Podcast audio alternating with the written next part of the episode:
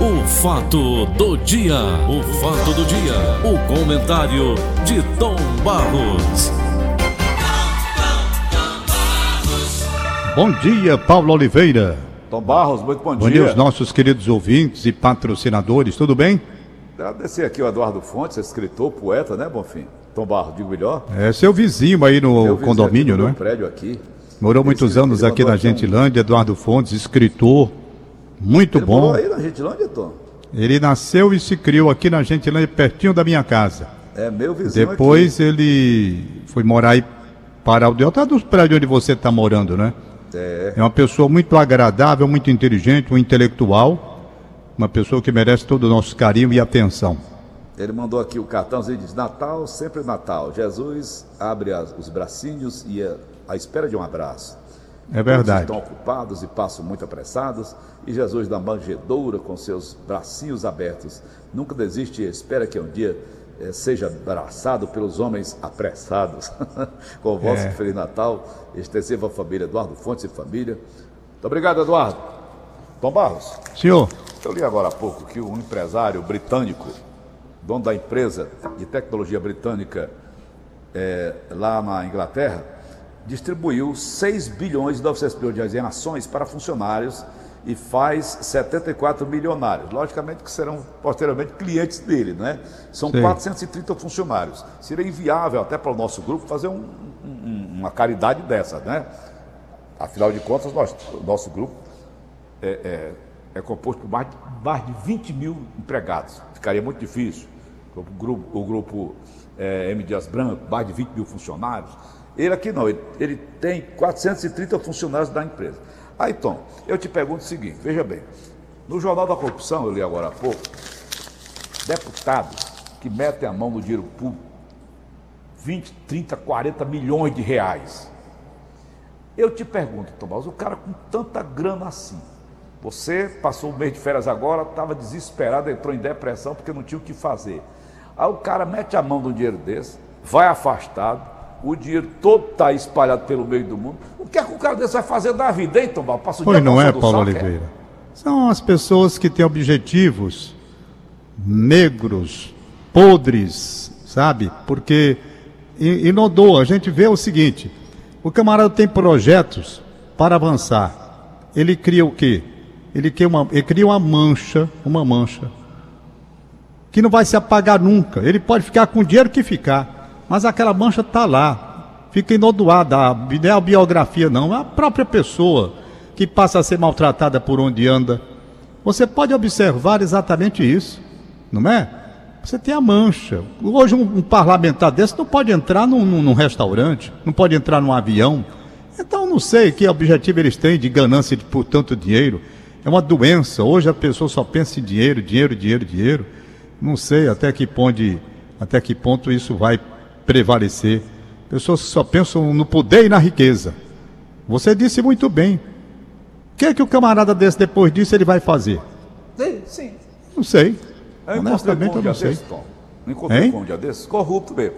Encontrei com ele um chapéu atolado na cabeça, um boné, um óculos escuro, andando de bicicleta aqui na beira-mar, para ninguém reconhecê-lo. Que gosto tem o cara meter a mão no dinheiro público para depois viver desse jeito, Tom? É. Escondendo. É, Eu não sei. É porque eles, quando fazem, eles entendem que não serão descobertos. E ficam arrotando grandeza e humilhando todo mundo, aquele poder que tem e tal. Depois, quando vem a realidade, aí muitos caem na real, né? E veem a besteira que fez. Outros não. Eu me lembro muito bem daquele menino, rapaz, que. eh, Como era o nome dele, Paulo Oliveira? Peraí, do, do, do Colo de Melo. Do Colo de Melo. Cara Paulo que César cuidava. Farias. Pronto, pronto, pronto, pronto. Depois você, se, eu- se a lembrança vem, ele deu um- uma, uma, uma entrevista onde dizia do arrependimento que tinha. Mas era tarde. Entendeu? É. Era tarde. Porque o cara pensa que nunca vai ser né? Eu descoberto sinto naquele muito. negócio. Hein? O sinto muito aí não vale. É, não vale. Nós temos aqui o Brasil, nós estamos vivendo um problema no mundo muito sério. Essa questão agora do Covid, eu estava vendo. Nos Estados Unidos, ontem, o maior dia de retorno da Covid com o número de mortes, né? Muito. O negócio está impressionante nos Estados Unidos. Mas impressionante mesmo. Um país rico, país que tem dinheiro, não é o nosso aqui que vive num sacrifício amarrado, não. É o de lá. E o número de mortes crescendo assustadoramente. Vi os governadores falando há pouco aqui no noticiário, todos eles assombrados com o número de casos. Aí, a vacina utilizada no Reino Unido é exatamente a vacina fabricada lá pelos americanos. Isso. Dá para o sujeito entender uma coisa com a outra? Não é um negócio esquisito, não é? É muito Um esquisito. país que tem o maior número de doentes e que está assombrado, principalmente nessa última semana, um crescimento louco. Aí a vacina vai ser aplicada lá no Reino Unido. No lugar da vacina ser aplicada logo lá, para tentar, já que a vacina é de lá. Então, certas coisas eu fico assim embaralhado, não consigo entender mais é nada Você nessa situação de Covid. Você Brasil está vivendo um momento atrás. muito difícil que também. Eles lá não utilizam e deixam lá do outro país. O que é que eles querem? Fazer o país de cobaia, é, Tom? Não, não sei, Paulo, eu não consigo entender. Eu estava pensando exatamente nisso quando eu vi hoje o número anunciado por vários estados, inclusive com retorno de, de hospitais de campanha, que negócio todo lá. Estava vendo o número agora de manhã. Foi o que me veio a lembrança. Eu digo, rapaz, e essa vacina que foi, sido, foi aplicada lá na, no Reino Unido, não é? Não é fabricada pela Pfizer nos Estados Unidos? É. E por que, que esse negócio não foi utilizado e eles estão assombrados lá? Um Que país lá, riquíssimo né, que manda nave para um, a Lua, para Marte, não sei para onde. É só dinheiro para tudo que é de lugar. E nessa área da saúde está aí a esculhambação lá. Uma vergonha para aquele país. Uma vergonha, porque fora do Brasil, o Brasil é um país pobre, rapaz. Pobre. E está fazendo o que pode para conter essa situação. Agora, um país riquíssimo, como os Estados Unidos, não tem o controle da saúde. A desgraça maior está lá nos Estados Unidos. É. É a coisa mais impressionante você dizer a maior potência do mundo, potência de armas, potência de material bélico. Mas na saúde, isso é uma vergonha. Um país desse que tem dinheiro pra caramba, xerife do mundo, xerife do mundo, e tá aí o país Povo atolado na que nem Covid-19, todo mundo assombrado. Que país é esse? Que diabo de país é esse? Riquíssimo e que não olhou nunca para a saúde dos seus filhos, como deveria. Não tem um SUS lá para atender as pessoas pobres. A Betânia estava me dizendo, cara que adoecer, não tiver plano, está lascado, fica no meio da rua. Aí vem essa questão. Não, mas agora a vacina americana foi aplicada lá na, na Inglaterra, Reino Unido, né, que é maior. Mas eu não sei. Enquanto isso, cada país com seus problemas. O Brasil também teve um crescimento. Agora mesmo está aí no Diário do Nordeste. Já o que vem em termos de arroxo aqui no estado do Ceará, não é? Vem arroxo aqui no estado do Ceará e muito. Não vem pouca não. Vem arroxo e muito. Especialistas estão já recomendando, inclusive, a volta já, a possível volta dos hospitais de campanha. Há uma expectativa com relação a isso aqui também. Não brinquem com a doença. Não brinquem com a doença, porque o negócio é muito sério. E aqui no Ceará não está para brincadeira, não. Primeira página do Diário do Nordeste de hoje está aí. Na fase 2, o novo plano de contingência da Covid, Ceará se prepara para combater possível segunda onda. E está tudo aqui explicado como é que vem. Documenta apontações divididas em cinco fases, conforme cenário epidemiológico. Vai acompanhando o que vem. E com detalhe, Tom, 312.068 casos confirmados, 9.762 óbitos, mortes causadas pela Covid. Com o detalhe, Né? Tom, eu li ontem a matéria, nem não comentei contigo. As sequelas para quem já teve a Covid-19 são profundas. É. Eles, Algumas ela pessoas, do Paulo, é coração, interessante. Ela ataca do fígado, ataca dos É. pulmões, ataca Isso. dos rins, ela ataca no pâncreas Isso. e ataca o Agora- cérebro. Agora não é para todas as pessoas, né? Porque pessoas tem mais- pessoas que saem hum, sem problema nenhum. Essa As doença é muito baixa esquisita. né, Tom? É. Essa doença é muito esquisita. Tem pessoa que tem, acusa, faz tudo e fica boa e acabou. Acabou. Então aí a Secretaria né, da Saúde contando do. Estado, hein? Tá aí o próprio presidente da República, né, contando a história. Pois é. Plano estadual de contingência contra a doença Covid-19 está aí. Então são as recomendações técnicas e vem arroxo. Vem arroxo. Se continuar subindo como está, vem arroxo. E não é pequeno não, é grande. Então vamos acompanhar todo esse trabalho que está sendo feito aí. Carlos, Hein? Tu já pensou o pessoal que vive. É, Todo mundo tá, foi atingido com isso, logicamente, né? Empresários, comerciantes, Enfim, ninguém, ninguém escapou de sair. Agora eu fico pensando, Tom, no, no meu artístico. Eu que trabalhava aí na TV Diário, com o meu programa Paulo Oliveira da TV, atendendo aqueles cantorzinhos que iam lá o, o meu programa, e sempre que eles terminavam de fazer o, o, o programa, dois, três contratos para o final de semana, ganhando o dinheirinho deles.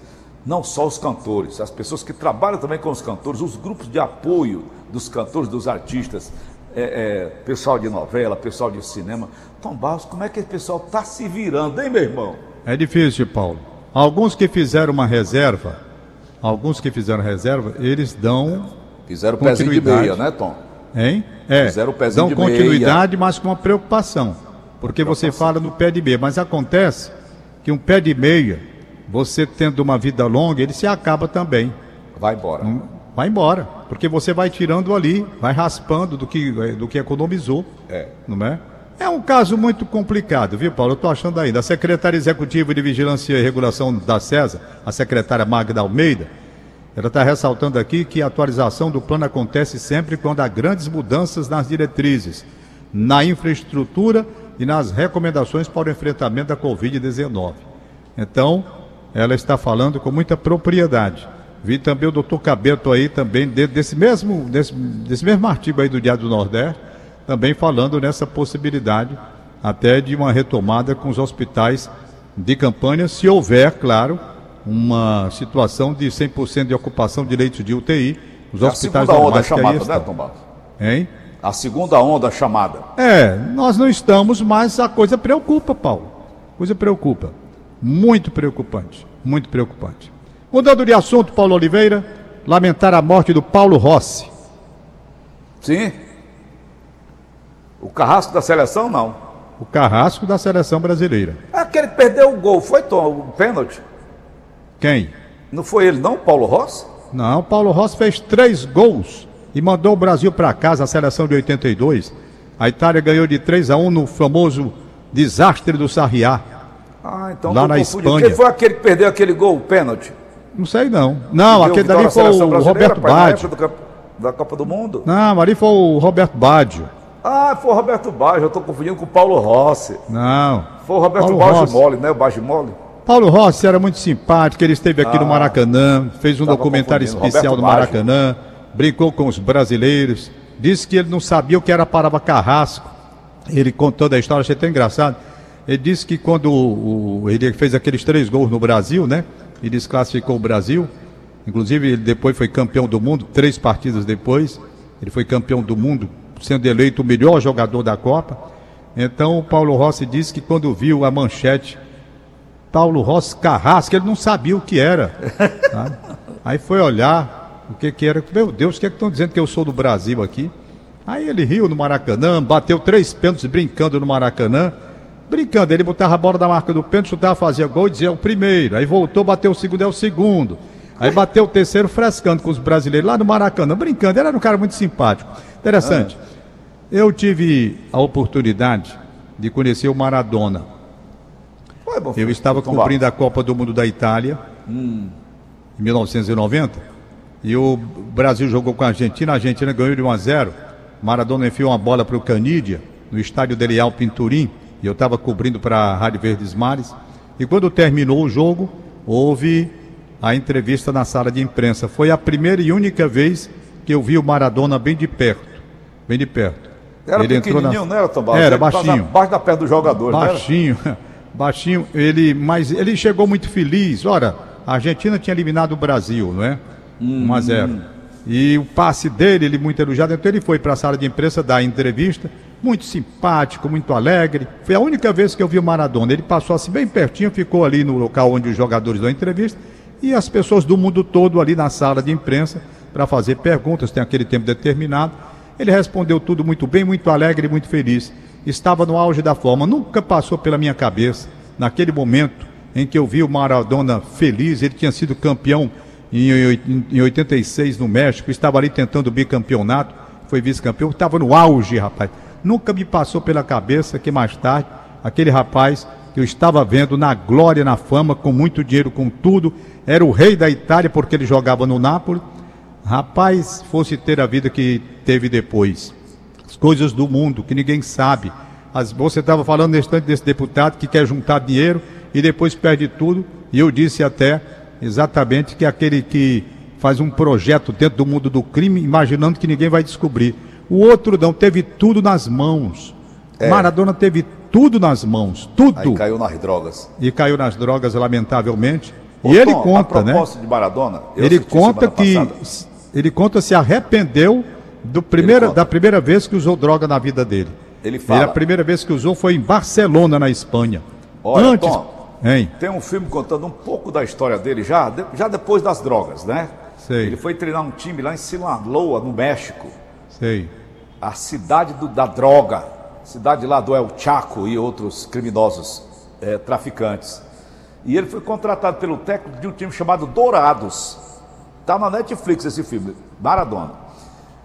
Tom Barros ele pegou o time lá embaixo, como se pegasse o ferroviário hoje e botasse lá em cima, na, na Série A, disputando lá o campeonato, é, é, é, o campeonato mexicano.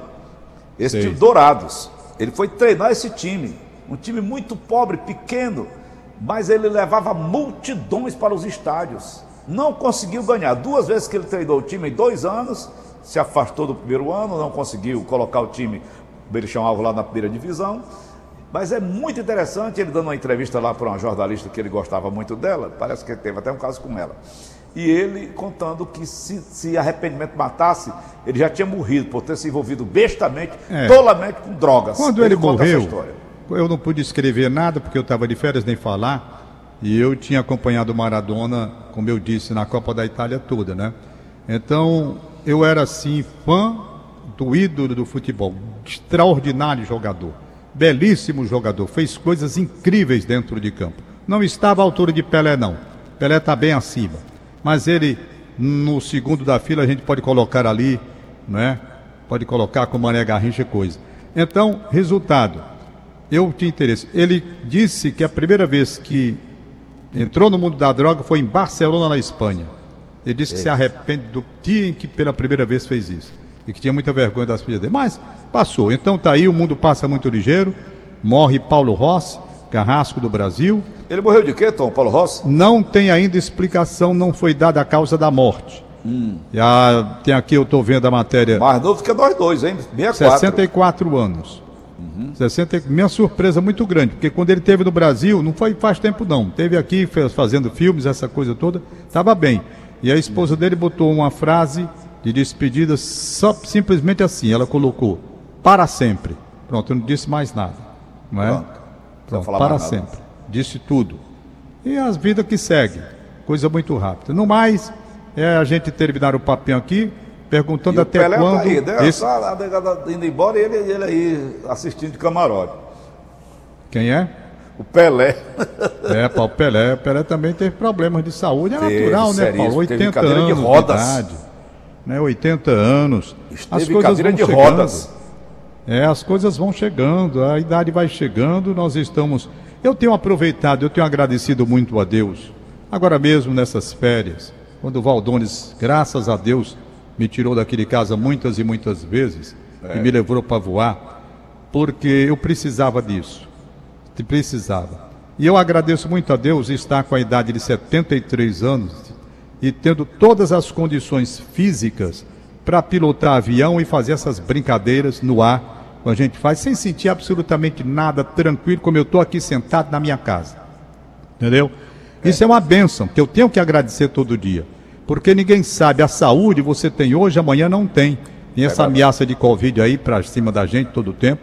Então nós estamos vivendo com responsabilidade.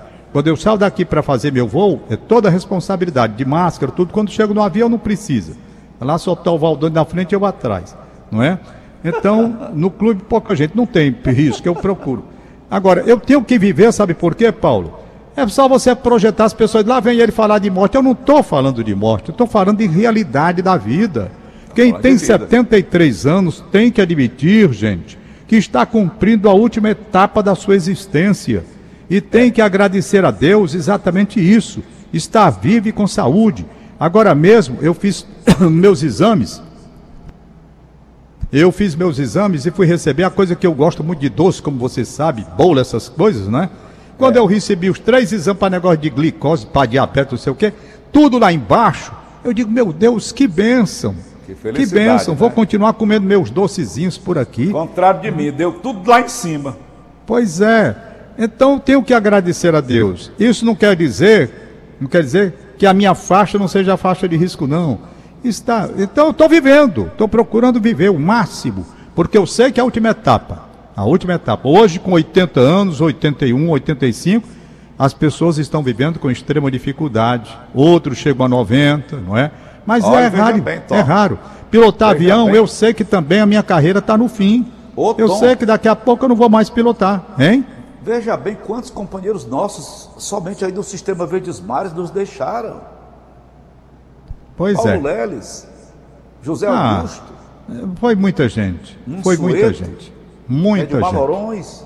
Muita gente. E Então, quantos e quantos é amigos, isso. companheiros nossos nos deixaram? A lista é grande, a lista, É como grande. diz o Oswaldo É grande. Eu sou um homem muito realista nessa parte. Tenho dito aqui para os meus filhos que são mais jovens, têm 18 anos, os mais jovens, os três mais jovens têm 18 anos. Eu digo sempre para ele: vamos aproveitar. Vamos aproveitar. Aproveita o velho. Pois é. Então, Aproveita, pronto, Paulinho, esperar que essa equipe do Bolsonaro deixe de brigar, né? Que eu nunca vi tanta confusão entre esses ministros. Rapaz, os caras brigam. Isso é ruim para o governo. Isso é ruim. Quando você não tem uma equipe coesa, uma equipe que trabalha em conjunto, você pode comprometer o todo. E vez por É outra de- começa é essa desastre da confusão Dilma, aí. né, Tomás? O desastre da Dilma Rousseff. Pô, rapaz, esse Marcelo Álvaro Antônio Ah, aí, esse cara é sujeira Né? total. ele, é, rapaz, eu não sei, é muito difícil. Eu não sei como é que o Bolsonaro consegue controlar esse pessoal, viu? Essa É briga, tem aquele Só- outro lá, hein? Só perguntando a ele, né, Tom? Rapaz, só perguntando a ele. Você viu, você viu, por exemplo, aquele, aquele que é cheio de confusão também, nunca vi, o, o- o Ricardo Salles, é. o ministro do Meio Ambiente, né? Ele teve uma briga também com, com, com o Eduardo Ramos. O Eduardo Ramos é acusado pelo Marcelo Álvaro de tramar a queda dele, Marcelo. E o Marcelo deu umas detonadas no Eduardo Ramos. Já o, o- o Ricardo Salles, naquela entrevista que você lembra, acho que foi no mês de outubro, se não me falha bem, pouco antes aí, dois meses passados, ele chegou a dar uma, uma cacetada, uma alfinetada forte demais no Luiz Eduardo Ramos, né? Ele, ele deu uma. O ele general uma- não gostou, não. Foi. Mas vamos embora, Tom. Acabou o nosso Bom, tempo. acabou. Então a gente vai aí avançando, Paulinho. Já amanhã, sexta-feira, vamos para um fim de semana e vamos torcer para que o governo que está aí apontando, o governo do Estado e o governo municipal, eles estão apontando para o endurecimento. Vamos por etapas, aguardando, não vamos exagerar, mas vamos também chamar a atenção da população, porque não está legal, hein? Mas você deixou, você, Tom, deixa para amanhã, deixou um ponto de dúvida muito grande para os nossos ouvintes. São milhões de ouvintes que nós temos nesse horário. Nós temos na faixa de 70 a 80 mil por minuto. Então são mais de 3 milhões de ouvintes por hora. Qual foi a dúvida que eu deixei, hein? Então, Tom Barros, eu quero dizer o seguinte: você deixou uma pulga atrás da orelha com relação a essa vacina americana da Pfizer, em combinação com a, com a Alemanha, não ser aplicada nos Estados Unidos, o pessoal lá morrendo que nem mosca. No entanto, essa vacina funciona para o povo da Inglaterra, mas não funciona para o americano. Não, eu não sei, Paulo, o que a minha pergunta é por que, que eles que têm a vacina não começaram logo lá. É, Porque então. hoje, se você, olha, se você parar para ler o que eu já li agora pela manhã, acordei cedo, acordei 4 horas da manhã, para você ver a situação nos Estados Unidos, rapaz, é de desespero o negócio lá. Por Aí eu perguntei foi isso, lá? país riquíssimo, nadando em dinheiro, porque eles têm dinheiro, tem dinheiro, americano tem dinheiro, é um país rico, dono do mundo, xerife do mundo, e o pessoal morrendo que nem mosca. Tem a vacina da Pfizer, é aplicada no Reino Unido e eles ainda não aplicaram lá. Eu não estou mais entendendo. é- aliás, Tem algo errado, tem alguma coisa aí, Tom co- Barros. eu não entendo, é bulhufas, honestamente. Tem alguma coisa errada, Tom. Tchau, garoto. Até amanhã, valeu, Tom Barros. Acabamos de apresentar. O fato do dia. O fato do dia. O comentário de Tom Barros.